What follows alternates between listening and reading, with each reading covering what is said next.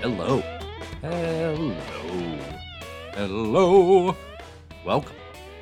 Welcome, welcome, welcome to Comic Book Herald Live. Hey, everybody, I'm Dave Busing, founder and editor-in-chief of comic book herald dot com. Let's start things off a little differently today for a special C B H Thursday live stream. As you're coming in here, let me know if you can hear everything, if you can see everything. If there are any issues with the stream, we're going to get started. We're going to start off with something different today, courtesy of Bird Nerd here live in the chat. Previously on Alpha Flight, Department H has aligned with Orcus. Alpha Flight is supposed to be gathering fugitive mutants into custody, but instead, Alpha Flight have been using their platform to rescue mutants under Department H's nose. Heather Hudson is the new nemesis, but the Onyx Sword is draining her life since she is neither dead nor killing via sword. Currently, Department H is onto Alpha Flight's plans and sent in box sentinels to escort feedback into custody. Comic left on a cliffhanger with Department H sending sentinels to Krakoa North. Hey everybody, welcome to C B H Live. That was previously on Alpha Flight. That is a segment that will never be returning, but I hope you enjoyed it happening once. Perhaps, perhaps we could do it another time if Bird Nerd is so generous. To the rest of you in the comments, please uh, s- send everything, any questions, any thoughts, literally everything you have, except for anything to do with Alpha Flight. It has not been covered. We are good.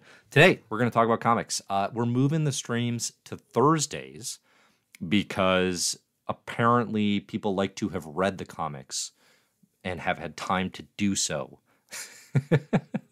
before we do a live stream, which is totally fair, and I am game to enjoy it. Now, the problem for me with moving the streams to Thursday is that in my head now, I was like, oh, I have so much more time.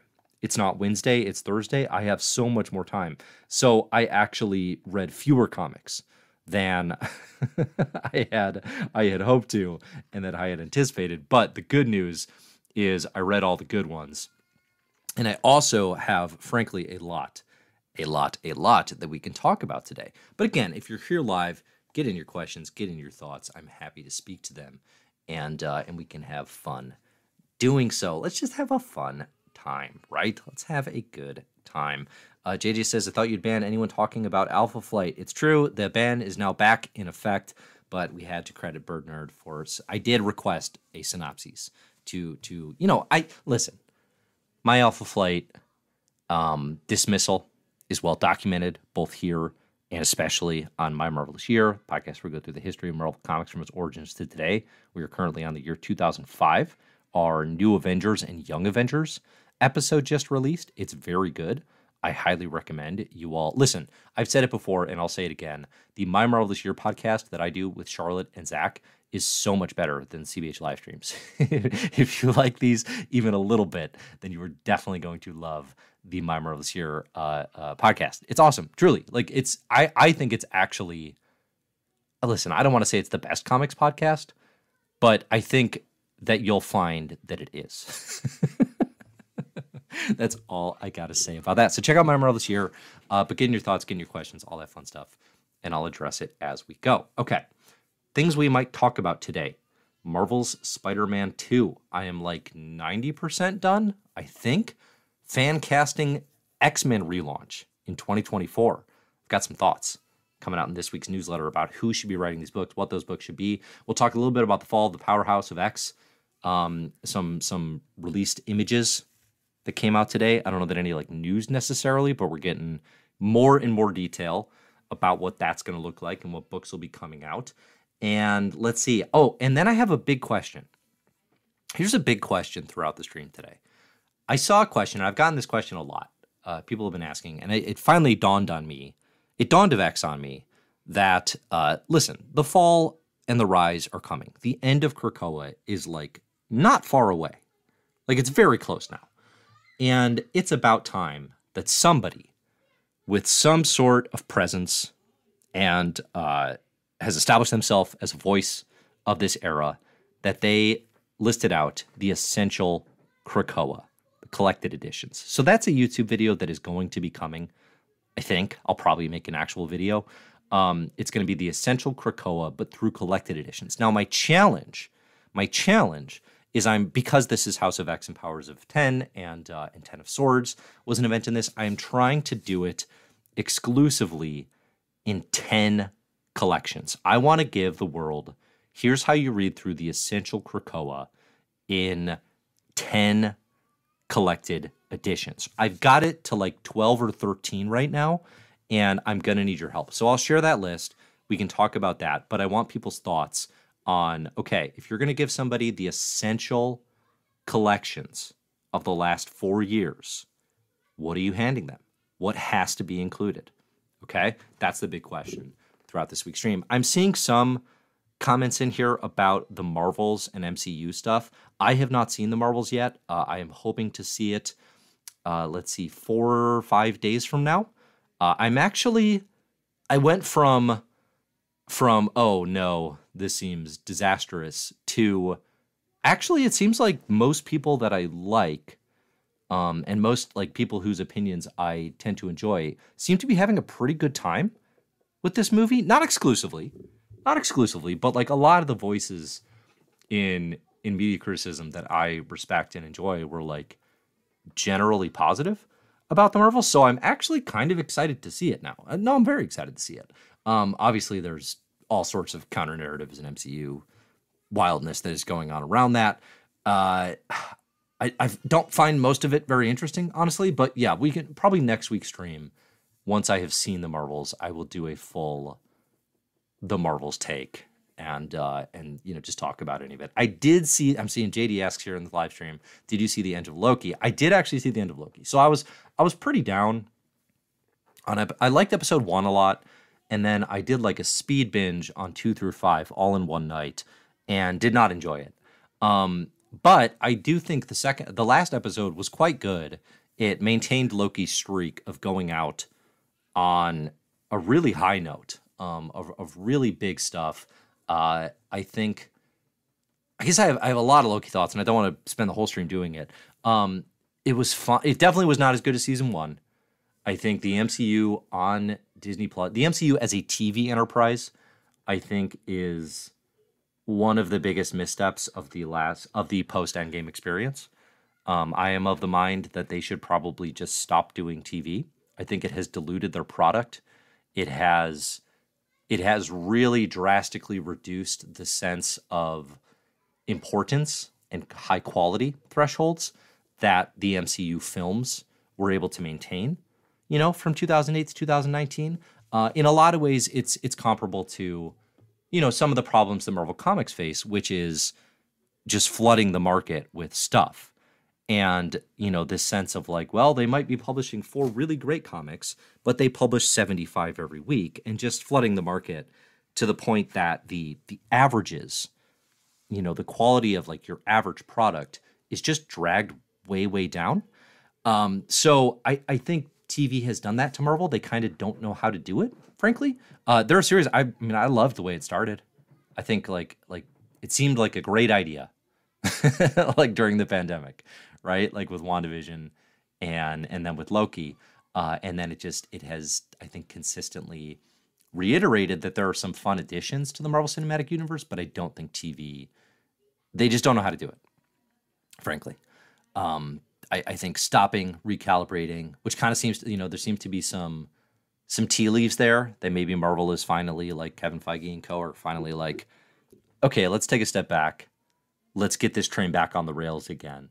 Um, I think like pausing T V would be a great way to do that. Uh, it, at the very least, they seem to be slowing down, and that's a great first step. Uh, I see Bird Nerd here say Echo looks sick though. The trailer looked really good, but I mean, it did also look like, you know, like, oh, cool. Like Netflix Daredevil is back. Um, I really like Netflix Daredevil, but I, I don't know that the M C U just trying to recapture what we liked about that show Uh, is is like real positive momentum forward, you know. Um, it's a little aggressive. Uh, so I mean, yes, it's unrealistic. There's no way they actually stop. Um, Disney would have to abandon Disney Plus as an enterprise, which seemingly they are not going to do. Although who knows these days? The way uh, the streaming wars are going, and Netflix is just kind of owning everyone.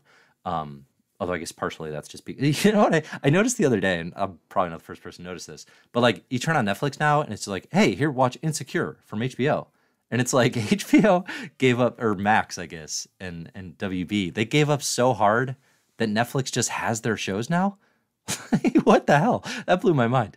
That blew my mind. I was like, I, what happened to the streaming wars? You just gave up completely? I, I don't understand anything W B and, and H B O Max are doing, um, nor will I. Probably for the foreseeable future. Uh, but anyway, I think slowing down the T V content, slowing down the movie, just slowing down everything. Slow down the fire hose, make it important again, make it essential. Um, you know, the best thing about the original M C U experience was it was two, two, three movies a year. And even within that, you had folks complaining about like all the superhero content they had to keep up with. That was with like, like three weekends a year, you know? like like eight hours of time a year or whatever. Uh, T V just makes that just like unconscionable to some folks. Uh, so anyway, I'm excited to see the Marvels. Uh, I'm, I'm excited for Marvel to take a step back. I, so the last episode of Loki, I guess this will be a little spoilery. Um, I liked the Kang Who Remains. I thought that stuff was really good. I thought those interactions with Loki were very cool, especially this season with Loki progressing to like mastering how to jump in and out of stories and, you know, kind of conquering time and, and elevating to God Loki, which is such a dumb name for, for an Asgardian god. Um, but, you know, you, I was feeling those God or Emperor Loki vibes. That's cool. I think having him behind the scenes ready to jump out as like this cosmic entity at any point is pretty interesting. That's a nice little seed to have laid. Uh, it will be fascinating if Marvel just walks away from all the Kang stuff. It definitely will be. They could do it very easily. And it's like, it's a whole convergence of reasons you might do it. Um, I think probably, my guess would be for Disney, the majors' legal problems and accusations of domestic abuse probably for them are secondary when they should be primary. But I would guess, you know, the calculus is like, well, if we can still, ma- if it's working and we're still making money off of it, we'll do everything in our power to work through those. And now you have the convergence of, well, it's not working. It looks like we're not going to make money off it. So now we'll take a principled stand and and do something about these domestic abuse allegations and move on from Majors and Kang. You could recast, but then again, it's like now you're doubling down on Kang the Conqueror as the big bad of the saga. And just, it's what a lot of fans said up front, which is like, guess what? Kang the Conqueror's never been a genuine A-tier Marvel supervillain. Name your favorite Kang the Conqueror stories. Go ahead, do it. They're not in the top tier of best Marvel stories. Thanos is. Thanos was the big bad. I don't think salvaging the M C U is as simple as replacing Kang with a better villain, a la Doctor Doom. I, I think that is very um very short-term thinking and does not do, I mean, I went on a rant here previously, right? It was like the M C U is not ready for Doctor Doom. They don't deserve Doctor Doom right now. They need to get their stuff together before they can they can have anything to do with Victor Von Doom. Uh and and I think to the people who are like, you know, oh, Kang will get, you know, sabotaged by Doctor Doom in an Avengers Secret Wars, which I see a lot these days, it's like that already should have been the thinking, you know? Like that should not be new. Like if the M C U is only now thinking we have a Secret Wars coming and we think maybe we'll integrate Doctor Doom into that, that scares me. That tells me they have no idea what they're doing. That already should have been part of the plan. You literally cannot have a Secret Wars movie and not have a strong role for Doctor Doom. That's malpractice. They should be tried. I'll see them in court if that happens. Uh, so anyway, I, it's not as simple as that. That said, listen, Kang is nobody's favorite. Um, he's never been a villain that has carried the best Marvel stuff. I kind of like the way they tried to integrate it.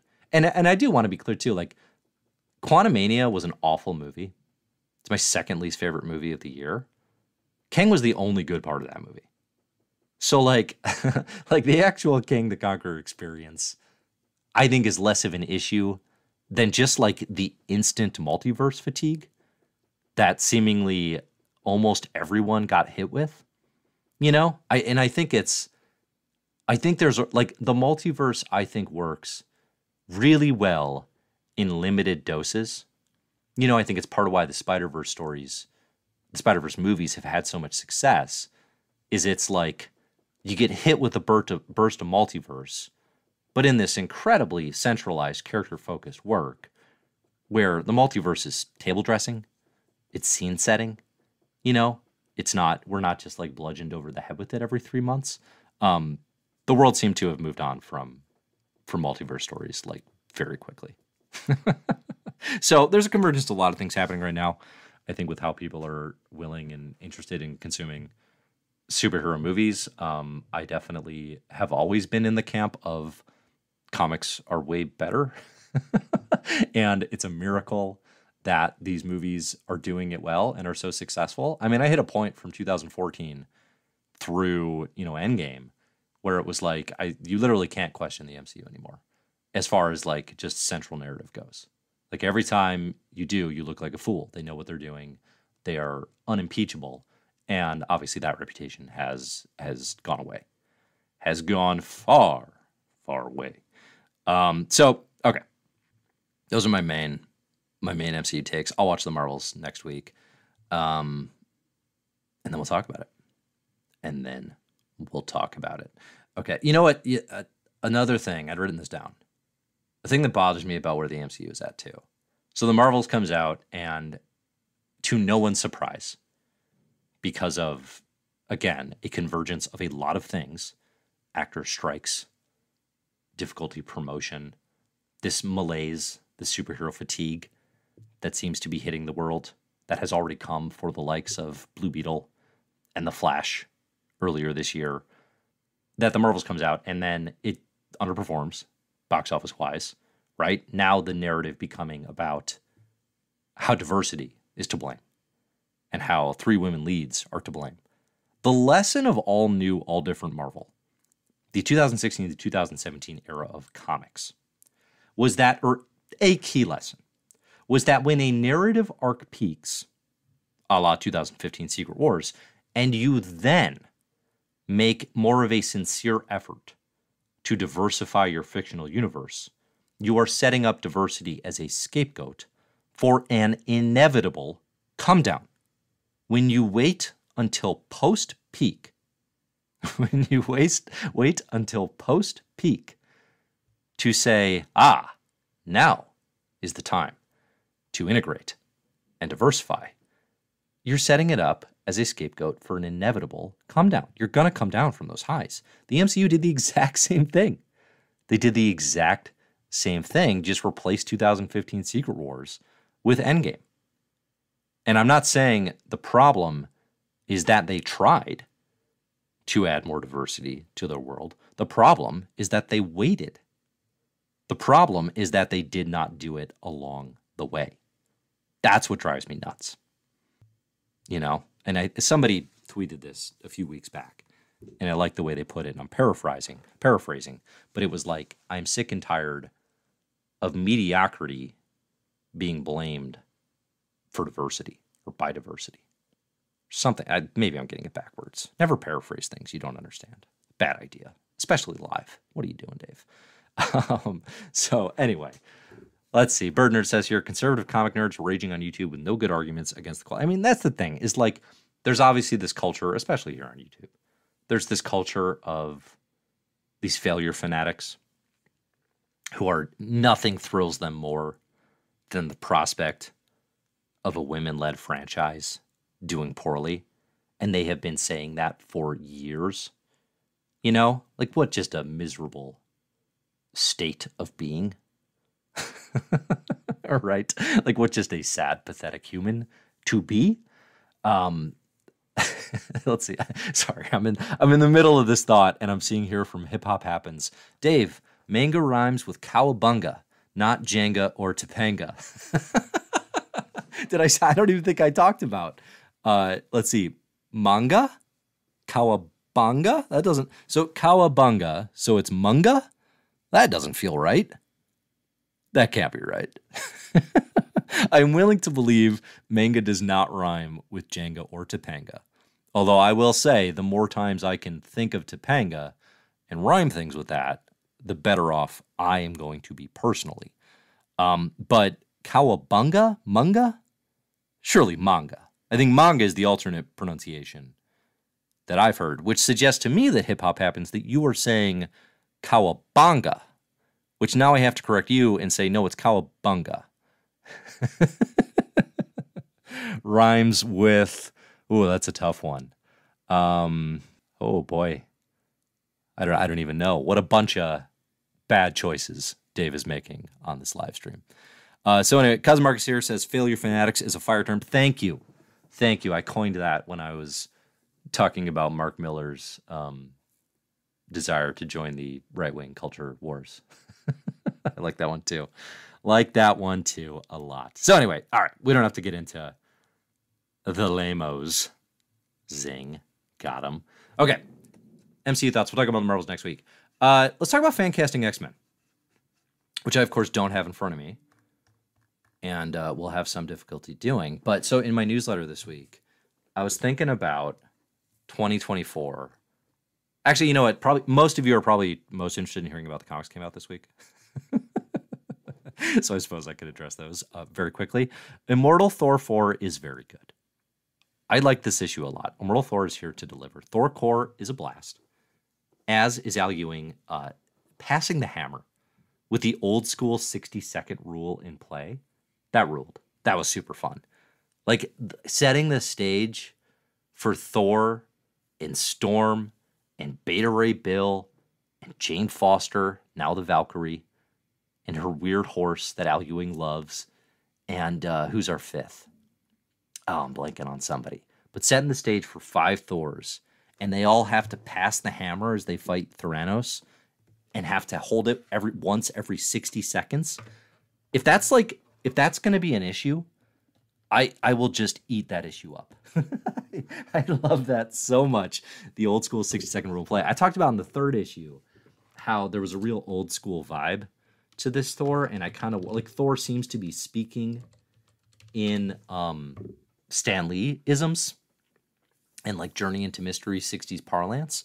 And I'm kind of wondering when and how Al Ewing is going to talk about that, like on a meta level. Like, is that, it feels like Ewing's so smart that that doesn't feel like just an approach to, um, to writing Thor so much as a deliberate decision about some sort of meta commentary on the way Thor stories used to be. Maybe it's got more to do with Loki. You know, Al Ewing is, is with Kieran Gillen, chief among the original Loki as God of Stories concepts. Uh, but it, it continues to feel that way here, but I just I feel like things are building in very interesting ways. Uh, the first issue, you know, this, this I would say is the first of the four issues of Immortal Thor, where I was like, oh, this could elevate to instant classic status. I can feel the movement back into Immortal Hulk territory of something that is potentially an instant classic. And that's really exciting. I don't think it's there yet, right? You know, we talked about previously, like Immortal Hulk from the first issue, from the first issue declared itself as like, yeah, this is going to be one of the best Marvel comics of all time. And then it delivered, which is the ultimate challenge. I don't think Immortal Thor is in that territory yet, but this was the first one where I felt like it could get there. Um, spoiler, obviously, but bringing back Dario Agger, the Minotaur from the, the Jason Aaron Thor run, who Ewing took and wrecked in Immortal Hulk, was fun. Bringing in some very meta aspects potentially in play with the Minotaur holding copies of Journey into Mystery, saying he owns all the story. This is a very Ewing-Loki approach to comics that I frankly love. I love meta-narratives in comics. There are few things and few structural tricks that I enjoy more as a consumer of comics than putting comics within comics. I fall for it every time, absolutely every time. Uh, the potential that this book could be playing in that way also thrills me. So, and I, I do think it's kind of, so I think Immortal Thor is a harder sell than, um, than Immortal Hulk was, right? It is way less direct in its intent. Like Immortal Hulk was so clearly and easily defined as the horror Hulk, you know, and the body horror Hulk. And I think Immortal Thor right now is way trickier to do that with, you know, because it kind of just feels like in a lot of ways it's like, oh, so this is this is Al's Thor run, but uh, what differentiates it from, you know, the, the Donny Cates run that just came before, or countless Thor runs that have come prior to that, right? And I think this is the first issue where it was like, oh, it could be this, it could be that. We still don't know yet. Like, I still don't know how to define Immortal Thor. I'm I'm excited to figure out how to do so. So, like, and this is a book, too, where it's like four issues in. I wouldn't even put this on, on a Best Comics of the Year list yet. You know, I don't think it's at that status yet. A Best Marvel Comics of the Year, I mean, even that is a push. You know, it definitely one of the most interesting, but it's a lot of the interest is... is based on potential as opposed to what's actually been bel- delivered. And, you know, like, obviously the, the creator has a fantastic track record that I trust. So I'm here for the ride. I like this issue a lot. Uh, Storm continues to be excellent under the pen of Al Ewing, carries over from X-Men Red uh, quite well. And, yeah, it, it worked for me. It worked for me. Curious about anyone's Immortal Thor thoughts, if you've got any theories or things that are going on there. Um, what else? What else? Let's talk about... Okay, so Uncanny Avengers did indeed come out. Uh, there was the reveal from Jerry Duggan that Captain Krakoa is who we thought he was. In the immortal words of Coach Danny Green, after Devin Hester returned to kickoff as the Bears were on their way to Super Bowl against the Colts, in which they were demolished, Captain Krakoa is who we thought he was. Yeah, it's it's Stevel. It's Evil Steve Rogers from Secret Empire. that was that was everyone's first guess. It was, in fact, the accurate guess. I'll tell you what, it didn't delay too long, but if you set up a mystery about... Marvel has a bad track record with this, of setting up a mystery of who someone is going to be, and then just, like, wallowing in that mystery while... everyone around them is like, no, we know. We know Jane's Thor. It's not a secret. Please, don't take ten issues to tell us that. Like, uh, we know. We know General Thaddeus Ross is, is Red Hulk. Please don't spend eighteen issues, Jeff Loeb. You're, you're taking too long. So it's like, this is this is a better example of that because it was only, you know, five issues and change, the free comic day issue or whatever. But it, it's like, you, you could have just you could have just gotten this out of the way. It wasn't a very exciting reveal. Um, I mean, Baron Von Strucker was in play. Baron Von Strucker was in play. So I guess you had two options. But yeah, it's Evil Steve from Secret Empire. I I don't really know what the value of adding this to the Fall of X is. I gotta be honest. You know, like, what are we doing? Like, that's that's a cap beat. That's interesting for a Captain America-focused book. But Uncanny Avengers is set during the G D Fall of X, and we got real limited space here. You know, I guess I guess Evil Steve Rogers as a as an Orcus tool, you know, it kind of works with the Rogues Gallery. I don't, I'm just not. It's just not working. I think this series kind of stinks. Um, I think it's actually made some giant missteps. I thought the third issue like was really bad. That speech Cap gave was was a real misfire. Um, I don't care about Uncanny Avengers. I, I hardly ever have. Uh, so it's not just this run. You know, the only Uncanny Avengers I've liked is when Rick Remender and Guillermo Pena got real wild with Kang and the Apocalypse Twin stuff. Speaking of Kang is no one's favorite. You know what, actually? Like, I love that use of Kang in, in the original Uncanny Avengers circa two thousand twelve. Um, so there, there's a good Kang. But mostly that's because it's connected to Apocalypse stuff. Whatever happened to the Apocalypse Twins? We ever hear from them? I don't think we do. We got Apocalypse roaming around. He's back in X-Men Red. He has a new family. How about your twins? I guess they're not his, are they? They're Archangels. Oh, so much wasted potential. So much wasted potential. Yeah, so that's what happened on Uncanny Avengers. Listen, the title of this live stream is Don't Sleep on Children of the Vault.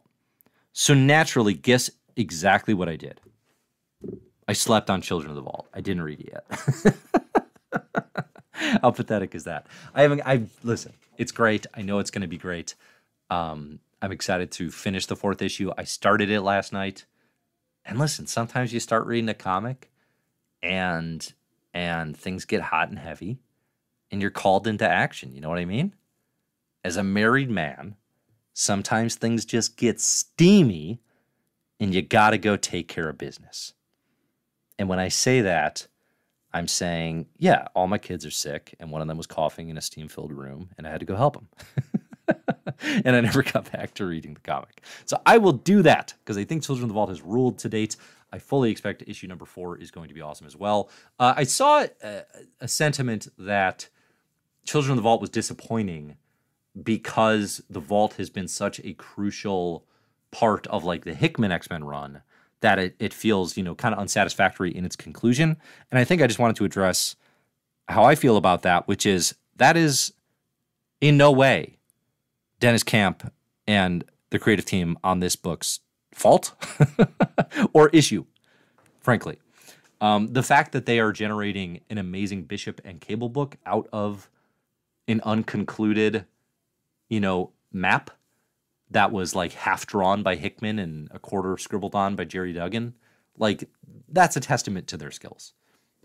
That's a testament to their skills, that they're making a good book out of that. This, th- I think, a reality that X-Men fans need to just come to terms with, and this includes myself, is most things that were teased that seemed like they had a lot of potential are not going to be satisfactorily satisfactorily resolved. Most of them are not. The creators involved in this rapid-fire conclusion are going to have to pick and choose. And we'll talk about that a little bit. I've got some of the images streaming here, but Marvel released, you know, some some upcoming art from the rise of the fall of the Powerhouse of X. And I think Kieran Gillen is going to nail prediction, uh, uh, delivering on the promise of certain things like, you know, big conversation between Moira and Omega Sentinel and Nimrod. I think Kieran Gillen is going to give us very satisfactory and interesting attempts to answer some of the bigger mysteries of the Krakoa era. Al Ewing is apparently going to address the weird giant-sized Magneto issue where he got a strange thing from Namor underwater. Because of course he is, because he's Al Ewing. But like, most things are not going to be satisfactorily resolved, I don't think, at all. Um, and at this stage, there's only uh, listen, if the writer writing the series didn't isn't the one who set it up, then I don't fault them in any way. You know, if it's a Hickman mystery, I don't fault anyone for not also resolving that. You know? So uh, so anyway, I fully expect Children of the Vault's going to be great. Uh, there were a handful of other X books. Obviously, we already did our Alpha Flight thing. We will never do that again. Um, I haven't read Dark X-Men yet, and I haven't read Astonishing Iceman yet. Uh, let me know if I should. Let me. That's what I want to hear from you in the comments is, should I? Is Children of the Vault done? I'm seeing it, it's four issues, not five. That's kind of a bummer, actually. Uh, I mean, on one hand, I get what they're doing. Like, everything is just rapidly concluding. Uh, but that book was actually good. So it's, it's, it was so interesting. I even like was kind of considering it for this Essential Krakoa list. Should we talk about that? What do you want to talk about first? Do you want to talk about twenty twenty-four X-Men fan casting for what books there should be and what creative teams? Or do you want to talk about the Essential Krakoa? I'm going to get a sip from our sponsor, and I want to hear from you in the comments. What do you want to talk about? Our sponsor today is Big Water. We got a nice chilly, half-full, forty-eight ounce, Hulk-sized water container here. We have filtered refrigerator water. The filter has been replenished and changed in recent memory.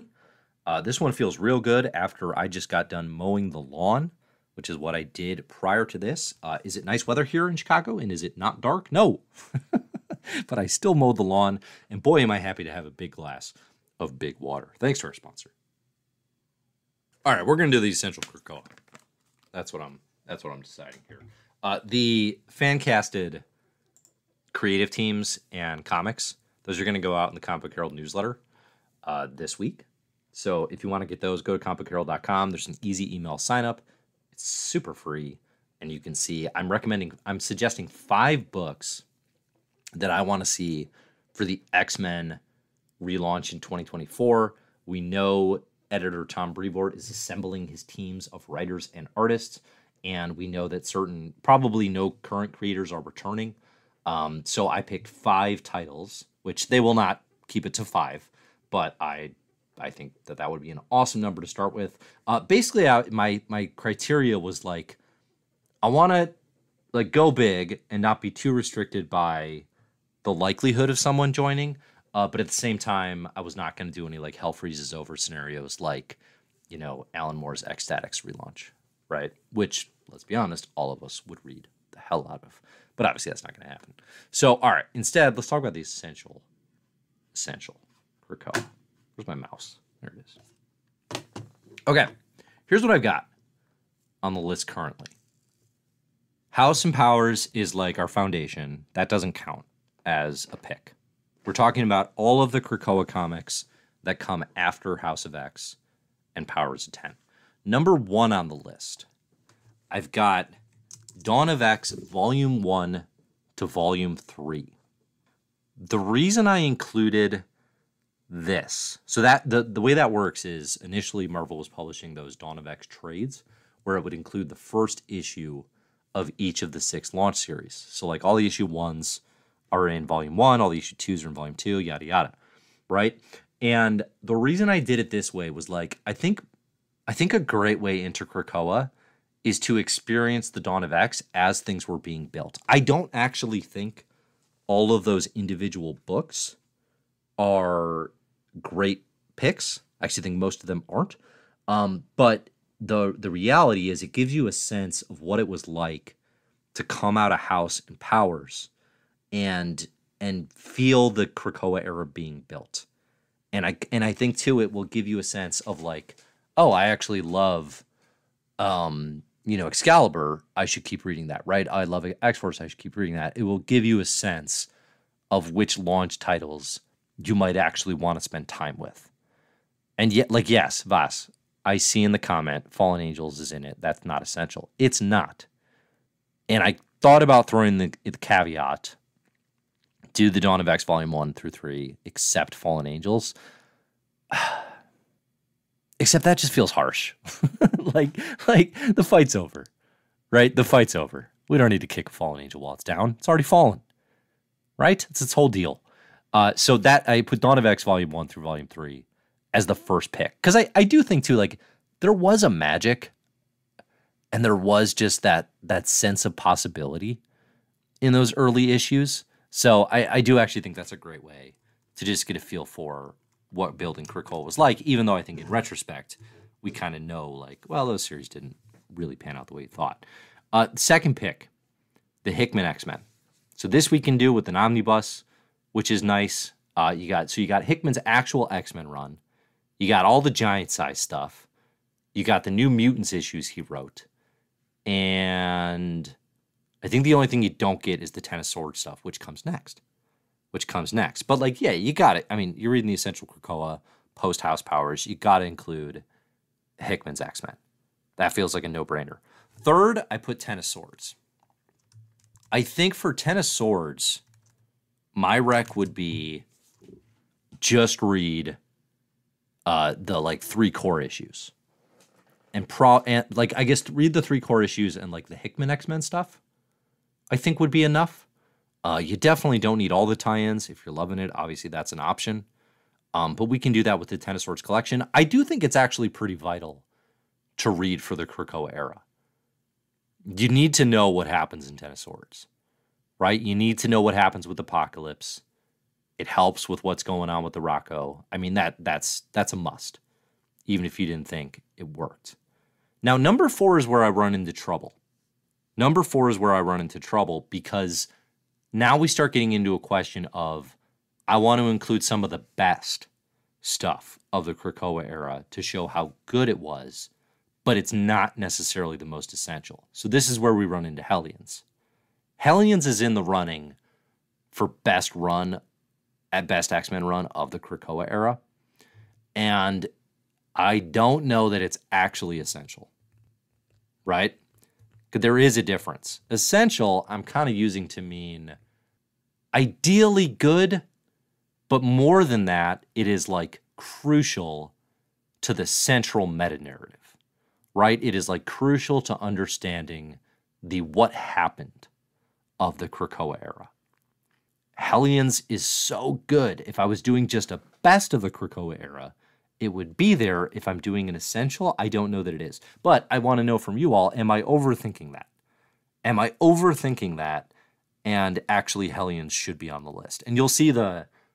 Because that because the problem there is then if I want to keep this list to ten, which is stupid, and I should just allow myself to do twelve, but if I keep it to an X because I'm weird and obsessive, then something has to get cut.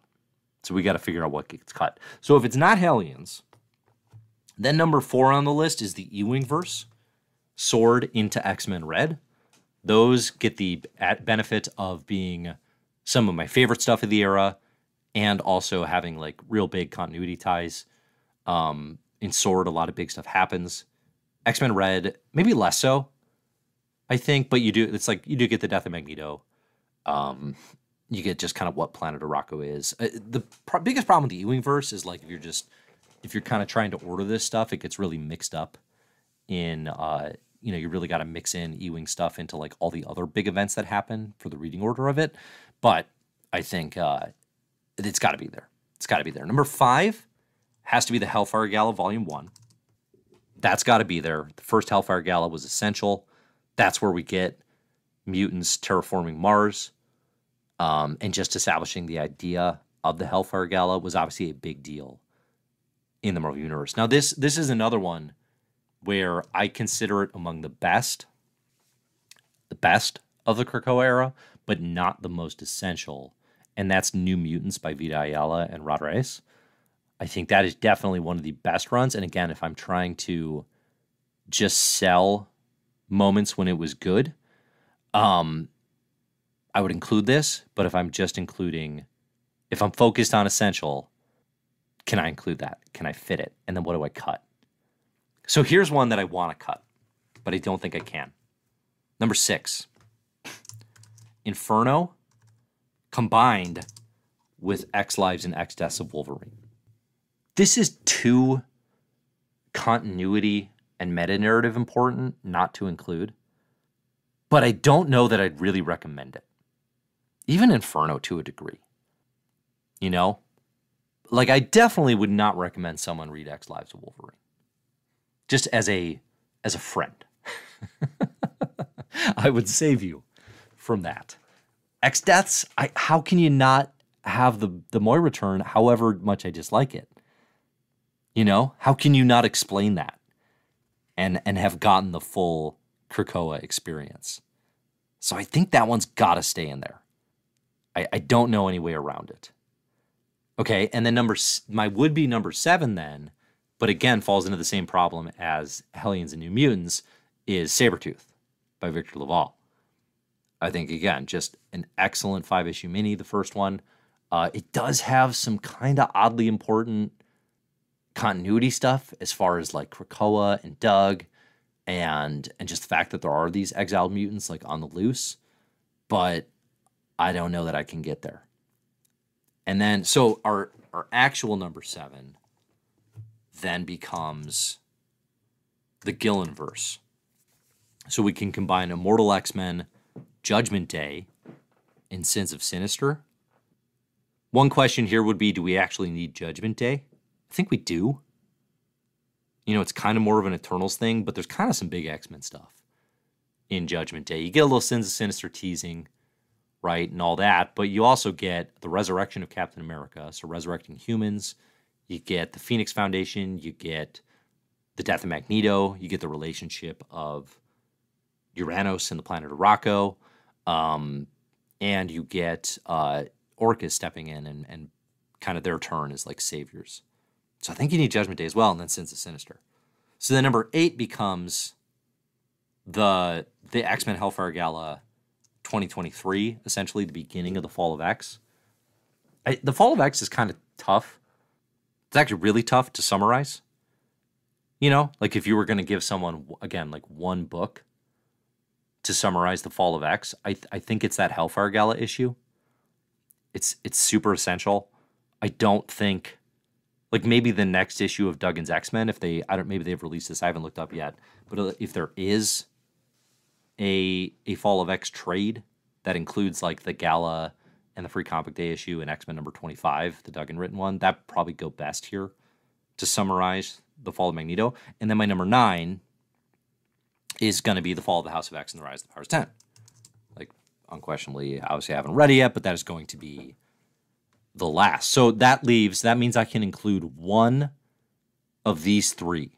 Hellions, New Mutants, just the, the Vita Ayala stuff with Rod Reiss, and, uh, and Sabretooth. I have a feeling the crowd here is going to say Hellions. My gut says to get to ten, I honorable mention New Mutants and Sabretooth, and I include Hellions. Let's see, Bird Nerd here says, dude, this essential read list could be really tough for new readers. Is that true? Is that true? Because, like, the goal here is to summarize um, what's essential over the course of a four-year period and a lot of comics having been released, you know? So, I mean, I guess you could... you could shorten it even more if you really had to. I don't know that you could. What are you going to fast track? Like, I, I don't, what would you cut? I, you could cut the Dawn of X stuff. You could say, all right, forget it. Just jump right into the Hickman X-Men, then Ten of Swords. I guess you could cut the Ewing verse if you're a sadist. Then go to the Hellfire Gala Volume one. And you gotta include Stupid Inferno X Lives. Could you cut the whole Gillenverse? Like a monster? No. But could you? You probably could. I, listen, listen. Jay just says, that's a lot for a new reader. I think you're underestimating uh, everyone. I think when folks ask for an essential walkthrough, there are versions of fans, certainly, who are... Here's the thing. The type of fan, I think, who would hear a list of what I've I've suggested and say, that's too much reading for me, they don't really want a list of comics. They want a video that explains them all to them. That's, that's what I think of that type of fan. Listen, if you don't want to spend all your time reading comics, I got no time for you. My harshest judgments in the world come for those who do not want to waste all of their lives reading comics. Don't understand them, never will. I've all, listen, the real way to do this, the real way to do this is to follow the full damn reading order on Comic Book Herald. Obviously, the real way to get caught up on the essential Krakoa is to read every damn issue in that reading order until your eyes bleed. You read all of Fallen Angels. You read all of X-Corps. All right? You read all of... I don't know if there's another one that I don't like that much. Uh, of X-Force and Wolverine. You read that eight thousand issue saga. You do it. And you like it. Okay? I am fast-tracking and curating this as best I can. Now, I can't go any shorter than this. Plus, it's an X. Um... That's interesting. Some people are like, no, this is not, this is not essential. This is too much. This is not too much. Come on. To catch up on forty years of comics, you might have to read some comics. We can't do less than that. Can't do less than that. That's crazy.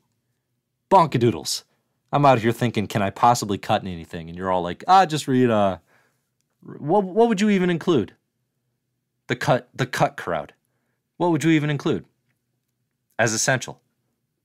Just the Hickman stuff? House Powers, Hickman, uh, Inferno. Jump straight to Fall of the House of the Rise of the Powerhouse. That's crazy. Stop it. I don't like it. I don't like it one bit. Yeah, you're probably you're probably right. I mean, there definitely are gonna be readers that uh, that don't actually want that much content. But again, I listen, I have been this way all my life. The history of Comic Book Herald is a history of suggesting more to read than most people want. The history of Comic Book Herald is saying, if you don't like to read comics, I don't understand you, and I don't want to. And damn it, we can't change history. I do think you're underestimating new readers a little bit. I think I think there is going to be a, especially with the rise and fall, I think there's going to be a big crowd that like was there for House and Powers, they fell off, and they want to get back into it, and they're curious what was cool. I think that's going to be a pretty big audience, um, and I think they're going to want to know, like leaving out, for example, like the Hellfire Gala is like leaving out a pretty crucial experience of reading through the Krakoa era. You could just tell them, oh yeah, mutants terraform Mars. But that's not, you don't get the same joy. You don't get the same moment of, of wonder and awe in the Pepe Larraz art. Having someone tell you what happened in a comic is, is the worst way to experience a comic.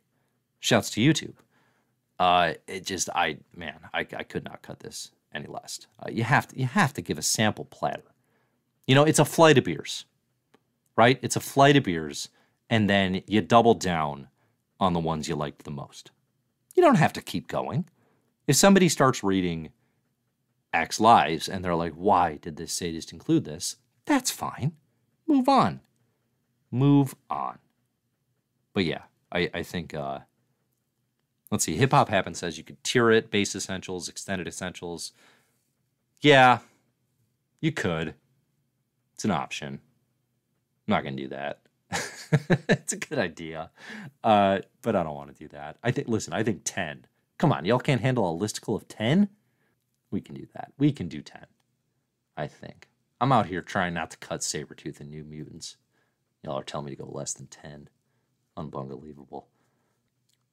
J J says, if you had to suggest Batman to a new reader in three volumes, what would you use? Uh, see, again, I, I would cheat. I would absolutely cheat. I would say... Uh, Dark Knight Returns, Batman Year One, and the Snyder Capullo Batman Omnibus. You gotta go big. You gotta you gotta sink into comics. You can't be reading four issues at a time, like a child, like a child reading the Dark Knight Returns. Four issues. That's for babies. um, I actually. What you listed here, Hush, Court of Owls, and Nightfall. I'm not a Hush hater. I think the comics critical community is, a, is primarily composed of Hush haters. At this point in time, I am not one. I think it's a very good get to know Batman comic. Uh, Court of Owls is a very good introduction. I don't think Nightfall is a good introduction. Um, Nightfall is very continuity dense and a very, very much a product of its era, I think. Uh, I'm I'm fine with Nightfall. I'm not a nineties baby, but I'm not like in love with it. I don't think it's fantastic, but that that one I would say no to. All right, there we go. There's the ten. Okay, so I think based on the questionable feedback received on this call, uh, I'm going to include Hellions. I'm doing it, and I'm going to make honorable mentions of New Mutants and Sabretooth. And that'll do it. The, the other thing I did, kind of, I was thinking, you know, because I was thinking about this essential list and I was kind of looking back and I was thinking about um, just like, what are the present day perspectives on House of X and Powers of ten? So I asked on Twitter, uh, uh, what do you like better, House or Powers? And I kind of thought this would be mildly competitive. I did. Uh, it was not. Uh, seventy-four percent of voters picked House of X, twenty-six percent picked Powers of X, Powers of ten, I guess, and uh, there were three hundred seventy-five votes uh, in a few hours. seventy-five percent about went House. Now, once I actually thought about it, because in my head I was like, I think I like Powers more. Like, I think I'm more of a Powers guy. I like the cosmic intrigue. I like the wild sci-fi elements. I like the potential of that more. But those are not actually better comics. I think if you're rating it on potential and like just how much excitement it generates about what it could be, I do think Powers wins. But if you're just saying what's better, it's unquestionably House of X, which I guess the voting bore that out. I mean, House of X number two, instant classic, perfect comic book. House of X number four, instant X-Men classic, perfect X-Men comic. House of X number six, fantastic X-Men comic. It is, it like, is there, there's no like especially valuable reason to separate them.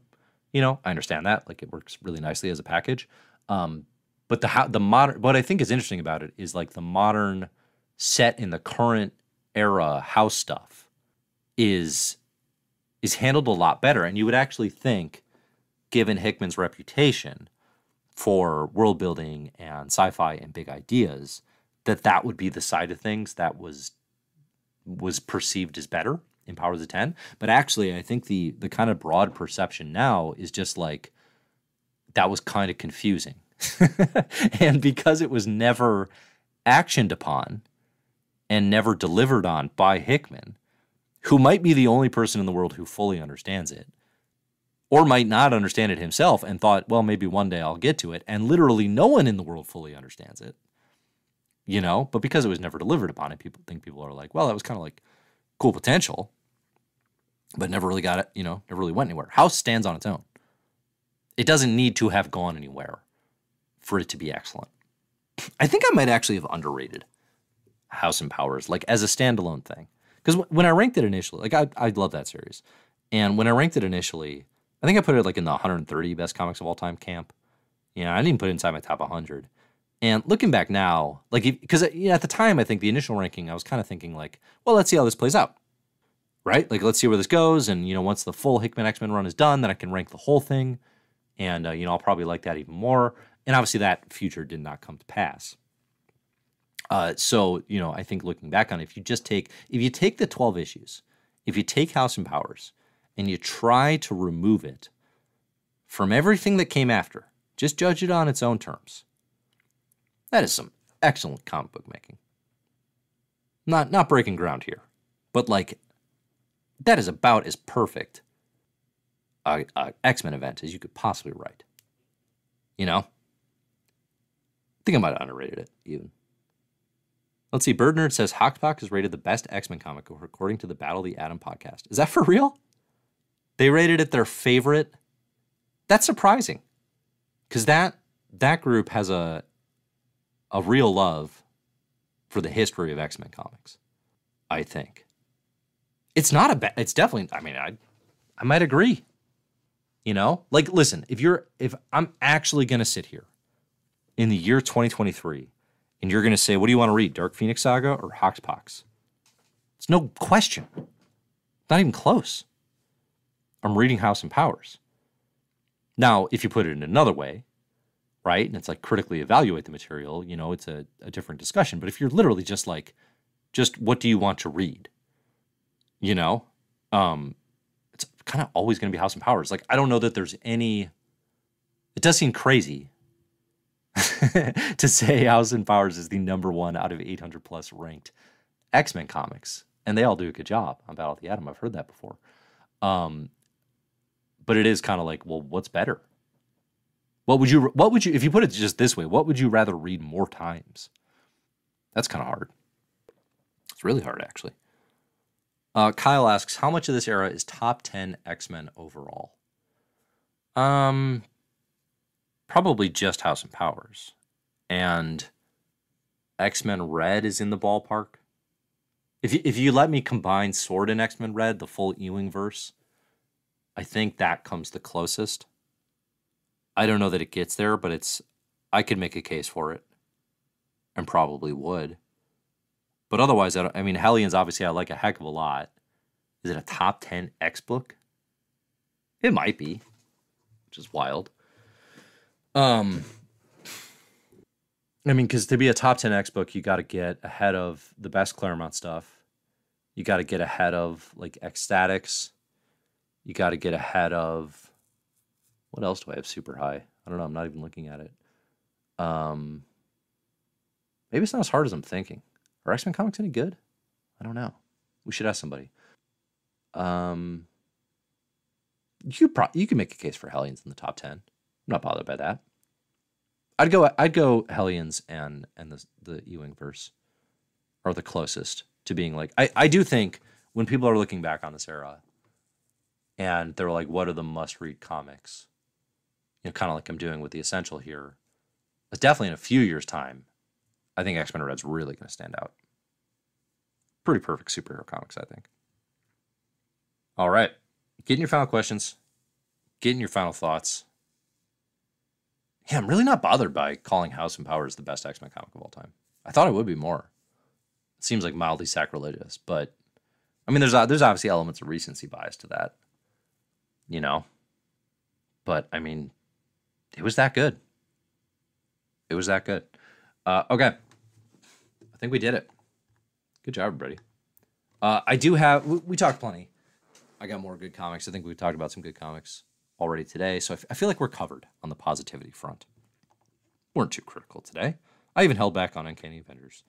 Uh, okay, what's good? Just real quick, uh, I'm reading the graphic novel The Talk by Darren Bell. It's excellent. It's definitely going to be on my best of twenty twenty-three list. That's my pick for you today, The Talk by Darren Bell. Thanks, everybody, for listening. I appreciate it. We're going to keep trying the Thursday thing. We'll keep trying it. Hopefully I'll remember um, to read the comics beforehand next time. Can't promise that. It's going to, you know, listen, we're all setting new habits, new routines, almost a new year. Oh, we won't, no, no way we're doing this on Thursday next week. On Thanksgiving, please, please break away from your families and uh, join me this Thanksgiving for we can, we can watch the Lions and we can talk comics together. That doesn't sound bad. That does not sound bad to me. Uh, but no, obviously that's not going to happen. So, all right, everybody have a wonderful Thanksgiving. I am thankful for you, for being here, for making these streams possible, and for continuing to enjoy the comics. Thanks, everybody.